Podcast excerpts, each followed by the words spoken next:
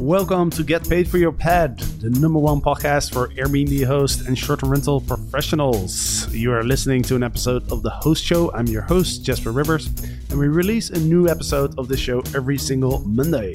And in these episodes, I interview Airbnb hosts from all around the world to share their stories and provide tips and tricks on how to get started and be successful as an Airbnb host.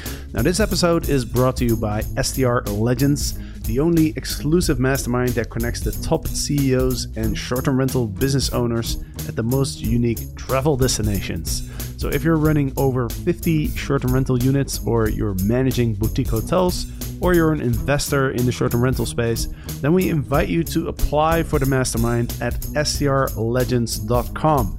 We'll get on a call with you to see if the mastermind is a good fit. And if it's a win win, then we look forward to welcoming you in a couple months at our first live event at an incredible beachfront short term rental property in Oaxaca, Mexico. Now, let's dive into today's episode. Enjoy the show. Get paid for your pad. Get paid for your pad. Get paid for your pad.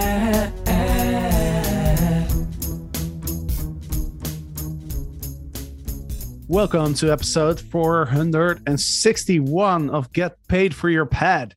And today I am talking to what I would say is the short term rental king of Aruba, Mr. Alex Sabul. He's the owner of uh, vacationaruba.com, which is an awesome domain. And he manages over 100 villas on that uh, beautiful tropical island. So, Alex, welcome to the show.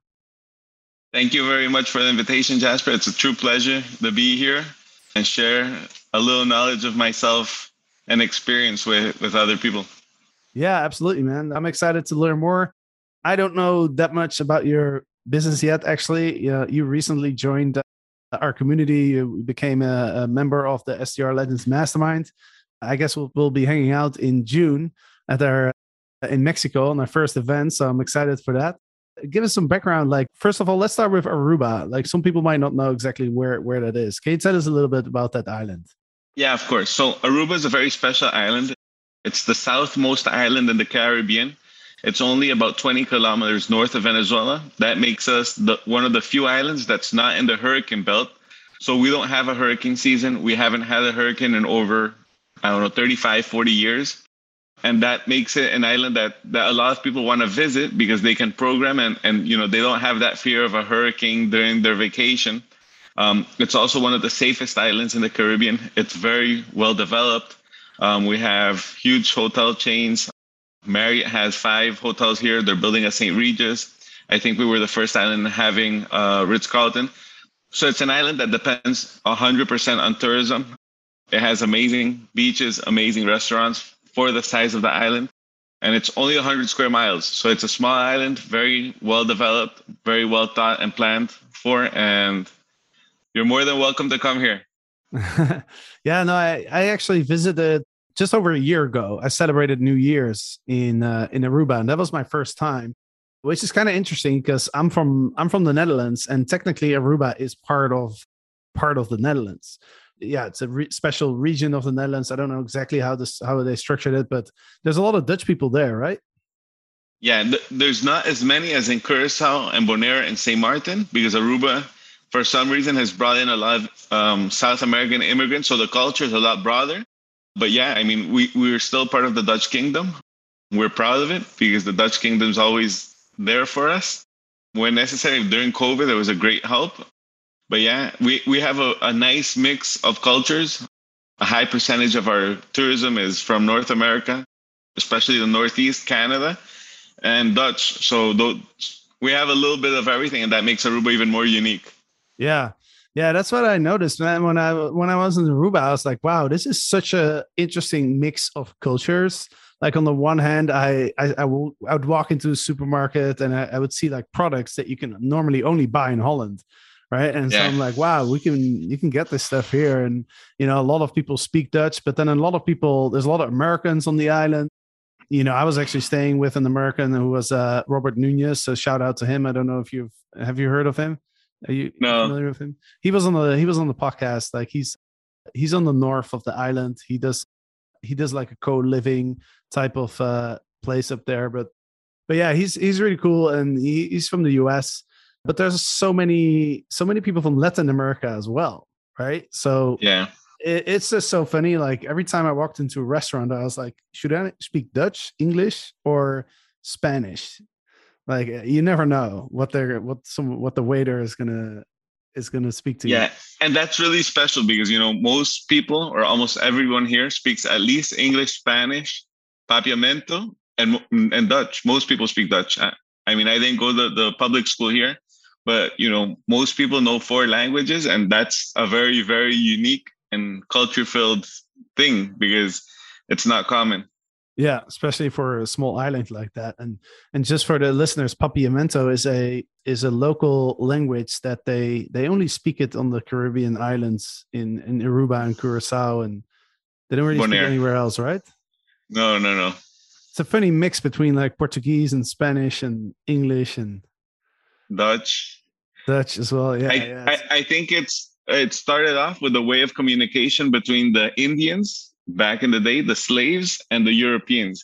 So that mix of people translated into into what's called papiamento. yeah.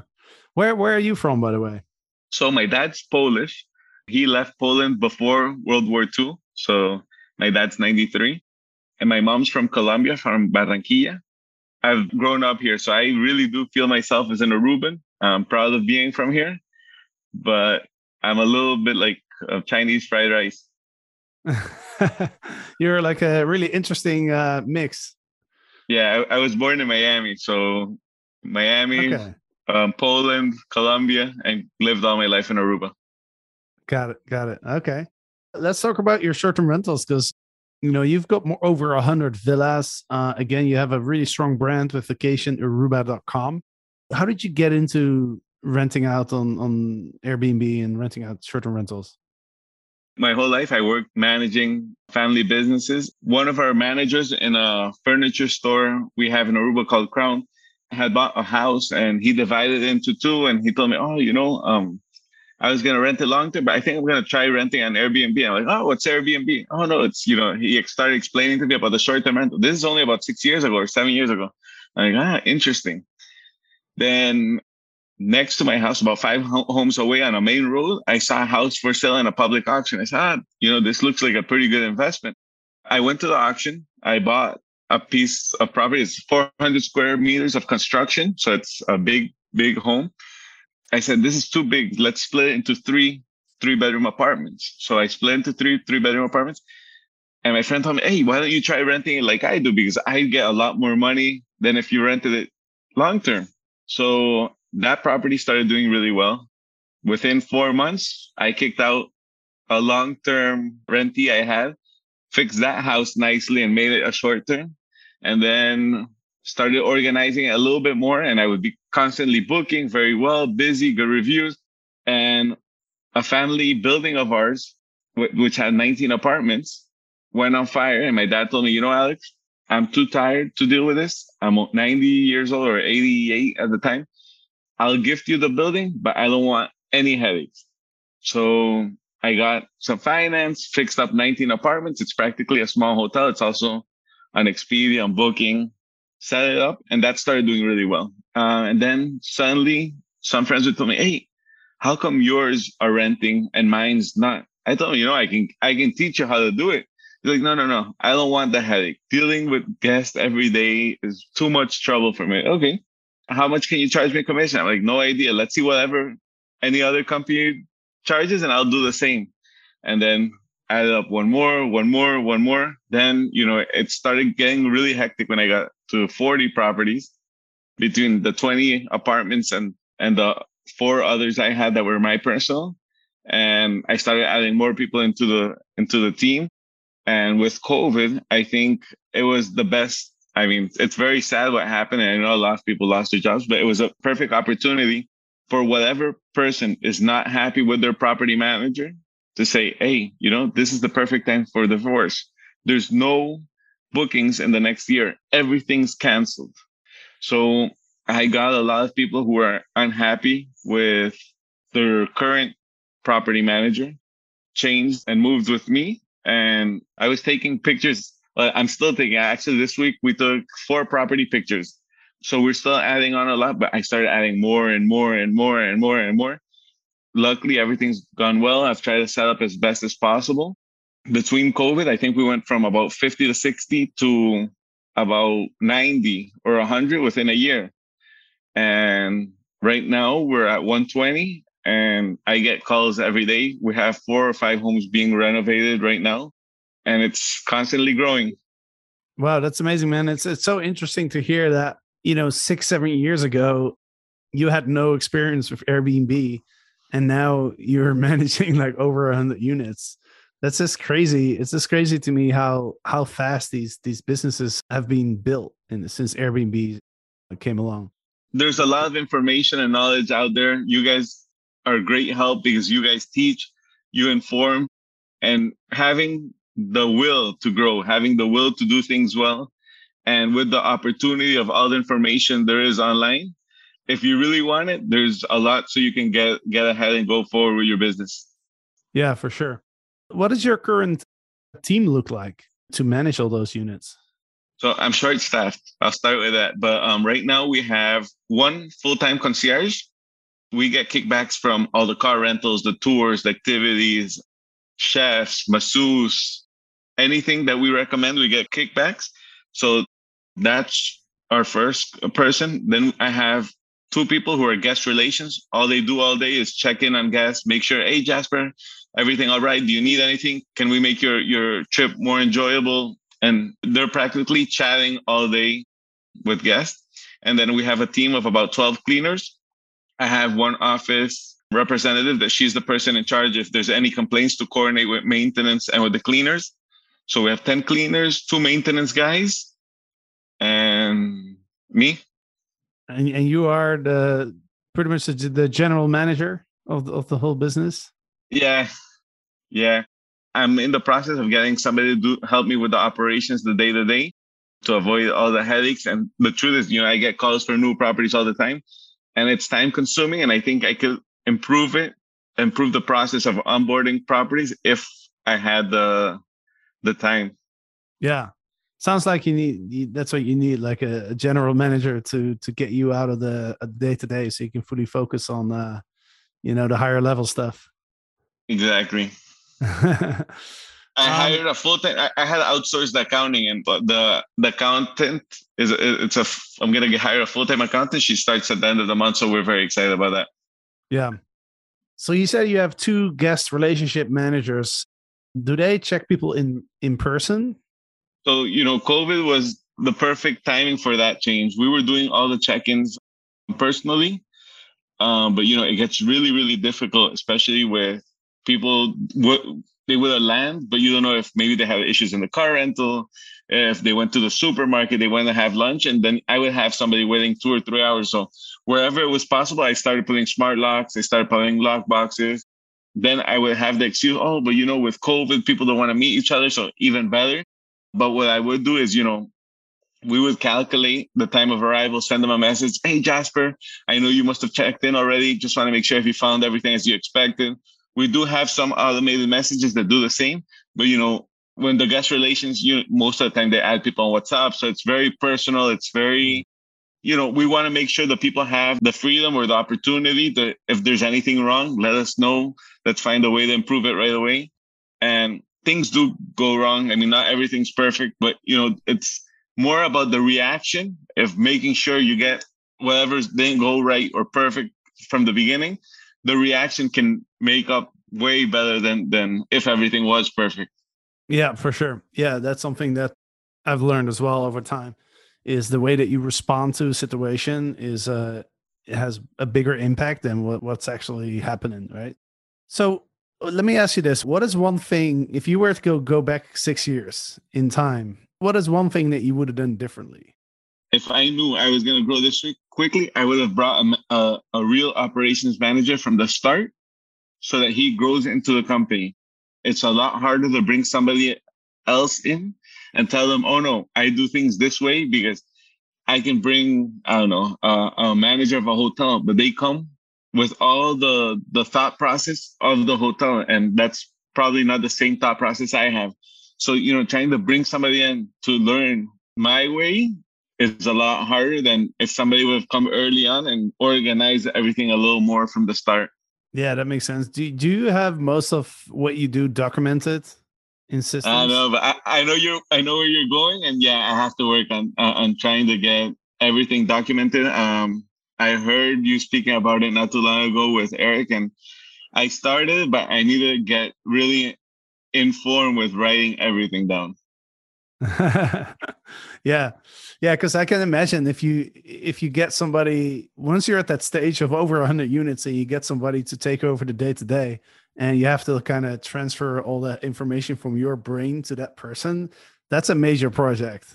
Major. I mean it's it's so time consuming and you know i've brought some people in that have had high management jobs and they tell me alex what you do is not normal. I mean it's impossible to manage things the way you've managed. And the truth is, I don't feel overwhelmed, like crazy overwhelmed, like they make it sound. But it would have been a lot easier if there was a way to give them a piece of paper or a presentation and tell them, you know, this is the way or this is how we do it. Or so yeah, it's I mean, it's a process.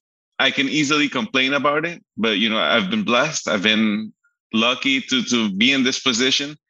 Thousands of people would sign themselves up to be wh- where I am you know, with the stability, with the freedom. So, I mean, I just have to deal deal with it and try to find the best solution possible. Yeah, for sure. No, it's definitely it's definitely a luxury problem, and you know that's interesting too. Is to realize that as your business grows, like you're always going to have challenges. It's just like you get. It's almost like you get better challenges, right? It's like you, you get the challenges that you want to have.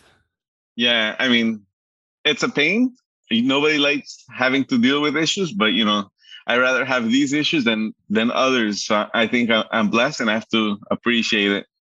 Yeah, that's awesome, man. I, I love that mindset of just being grateful for that. What's your end goal? You know, I get that question all the time, and I haven't found an answer to it because people tell me, okay, Alex, how much more do you want to grow? And the truth is, I don't know.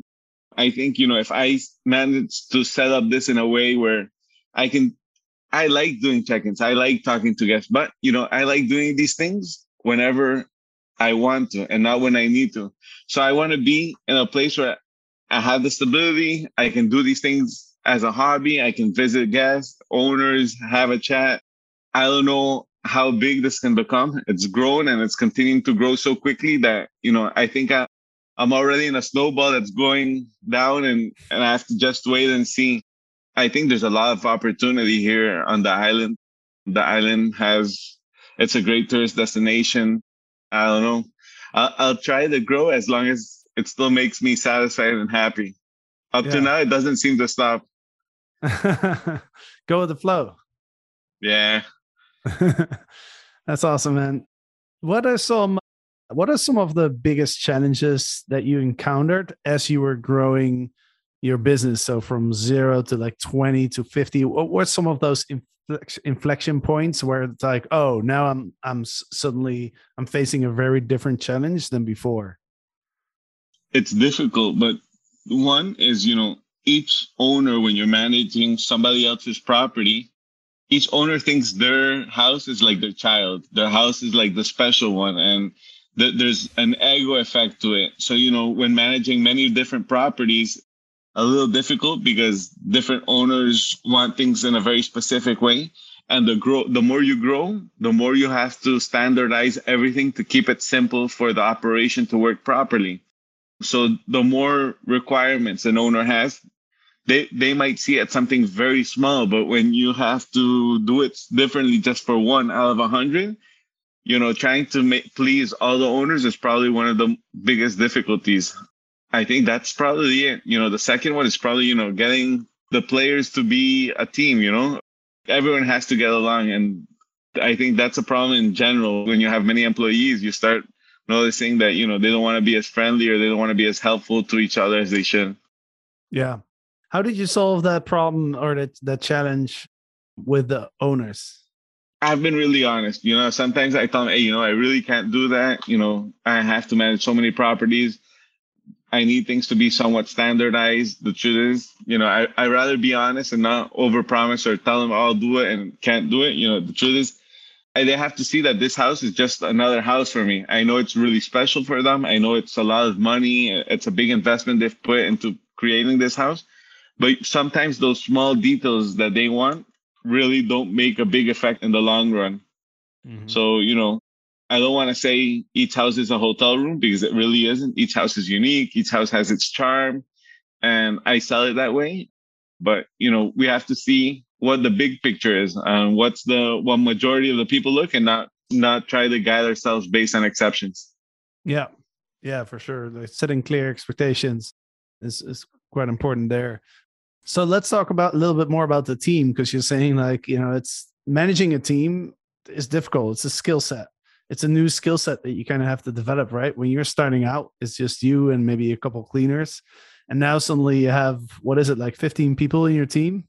Yeah, approximately. Yeah. Without the outsource. That isn't easy. And it, I'm actually living through a difficult situation with a couple employees. But the truth is, you know, there's a lot of people willing to work. There's a lot of good people out there. It's sad to say, but you know, if somebody doesn't work, you have to just find somebody who does. Yeah. What What are some of the uh, sort of learning lessons? Like, what are some things that you've learned through like being more of a leader of of a team than than being just you know the small operator? A lot of people underestimate the difficulties of having to deal with people. I mean, egos, proudness. You know, sometimes dealing with people is really the most difficult part. If I could, I wish I owned all the properties and managed all the properties but you know it's not the case and, and it's part of the game you know? If you want to if you want to manage many properties you're going to have to deal with many owners. If you're going to have to deal with many employees you're going to have to deal with many situations. It's just part of it and you know you see it in all types of industries. It's not something that just happens in the vacation rental industry or it's not just happen in the tourism industry. It's just mm-hmm. wherever there's groups that need to work together there's going to be situations. Yeah what kind of business experience did you have before you started your short-term rental business? Because you mentioned that you you were working in some other family businesses. So I managed five pawn shops. So it's a little, it's a very different industry. So we, yeah, we manage five properties on the uh, five pawn shops in the island. I still work as a as a consultant. I probably work about one or two hours a week with the pawn shop. I really appreciate because I learned so much there and it's I, I worked there for 15 years before I started the, the vacation rentals. But yeah, I mean, it's a different ball game, but at the same time, you know, it's the same situations, the same trying to find the best or most efficient ways to do things. You know, I, I remember in the beginning, people would tell me, "Oh no, I want to use my sheets because my sheets are more beautiful." And right now we use white sheets, my sheets everywhere. So I sell the sheets to the owners every year, need, need to replace the new sheets. Everything's white. We do commercial um, laundry for everything. Cleaners don't have to wait on wash machines or dryers to finish the job at the homes. And that's taking off a big chunk of time because, you know, it gets to the details that, you know, is it worth having buying the small shampoos or getting dispensers? Is it worth having the commercial laundry? Is it worth having your own sheets?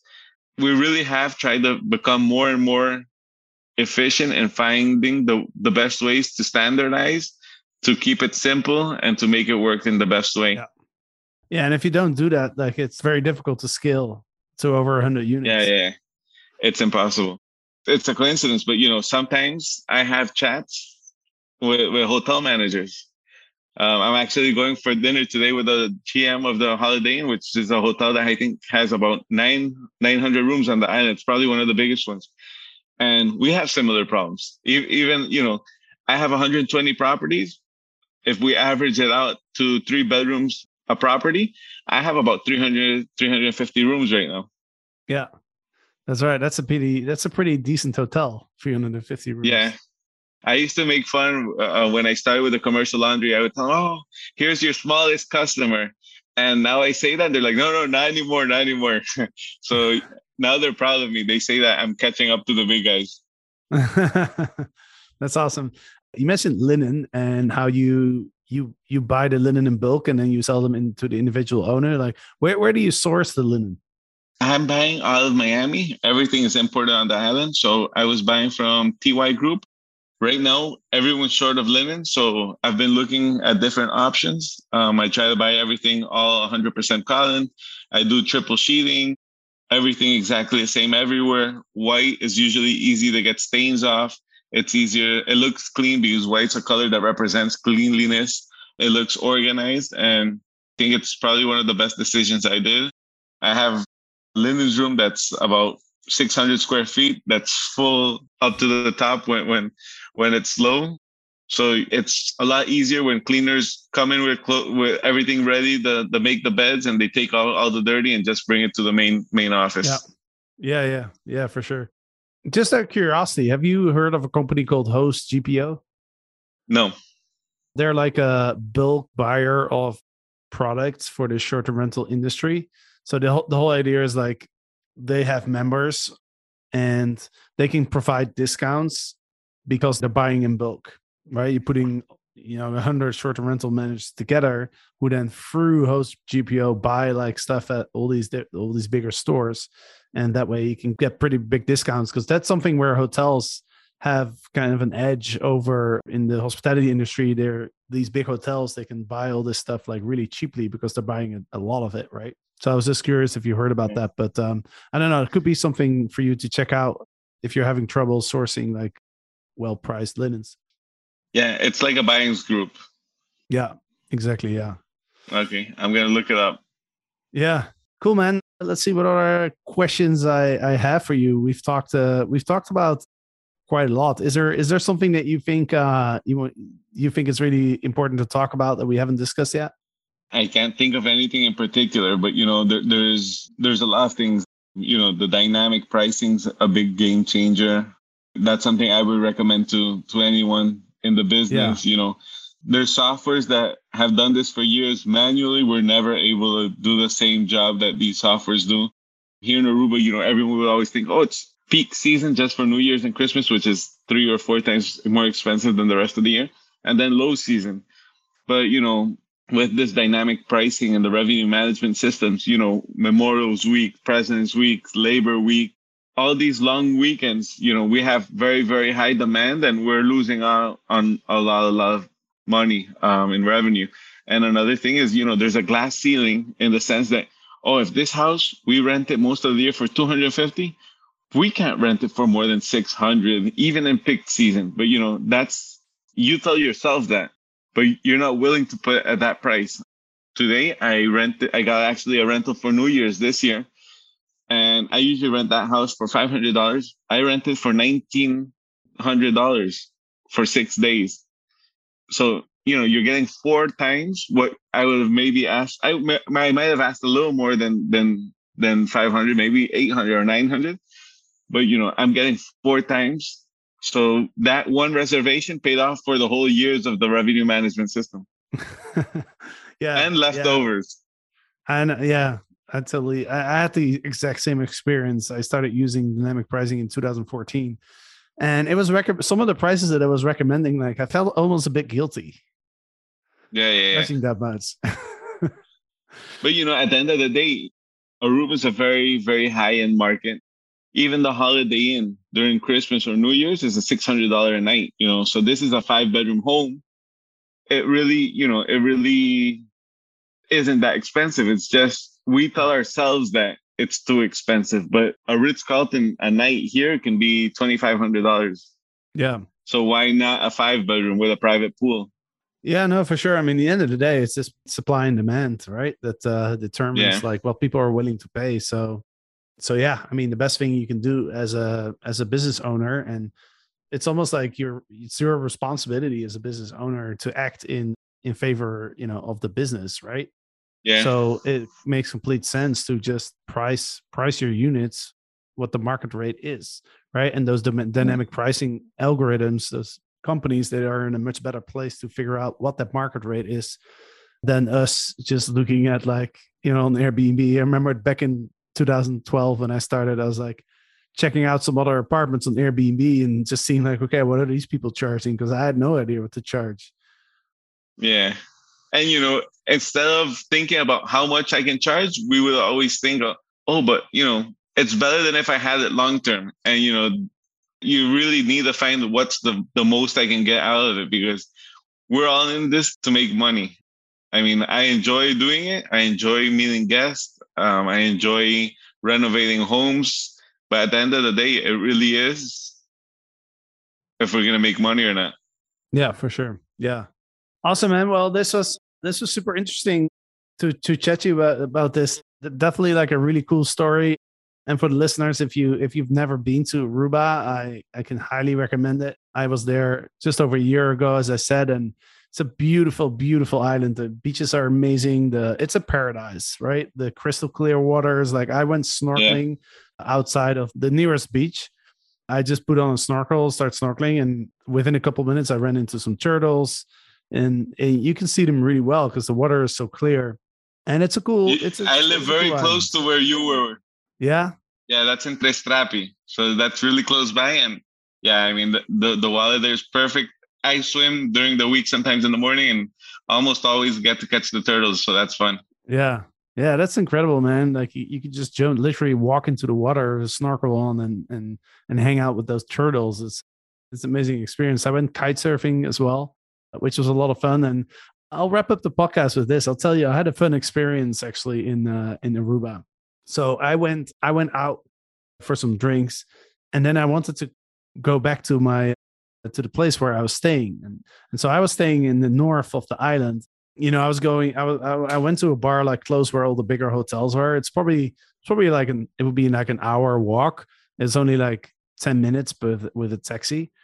But then it's, yeah. it's, it, it started raining and there was lockdown at the time like after I can't remember what time it was, either 10 or 11. I, yeah. I, can't remember. But anyway, like I was at the uh, hotel lobby and I was trying to get a taxi and I couldn't get any. Like, you know, the security guard was telling me, like, yeah, no, their lockdown starts in like 10 minutes or something. And like, you know, taxis are not coming out anymore at this time. And I was like, oh, I was like, how do I get back to my place? Right.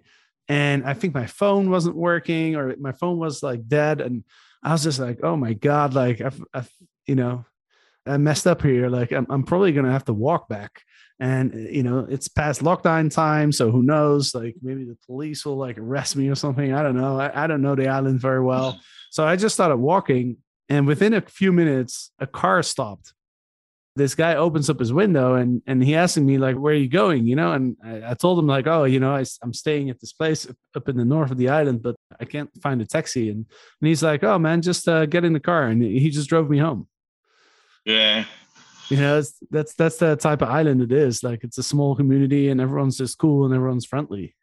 Yeah yeah. That that's exactly what aruba stands for.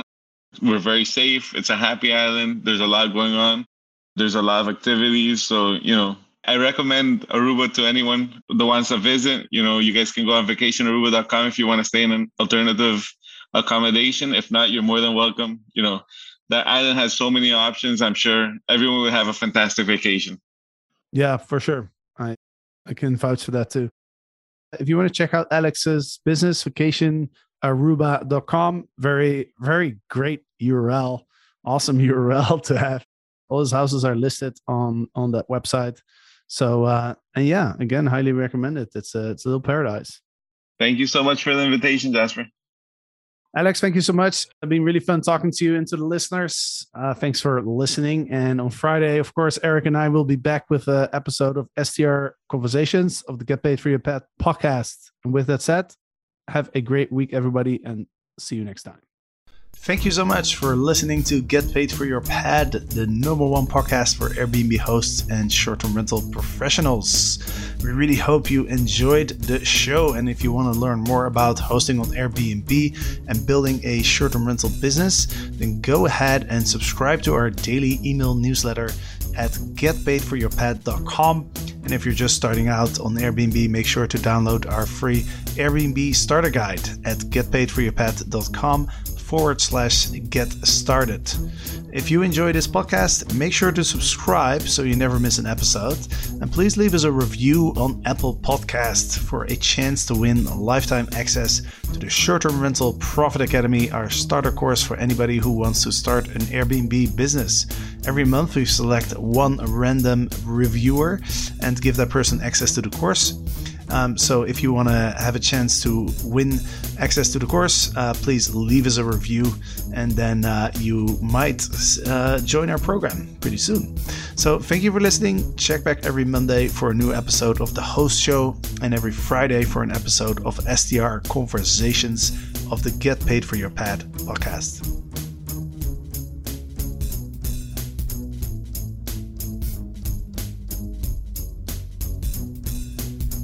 Get paid for your pad. Get paid for your pad.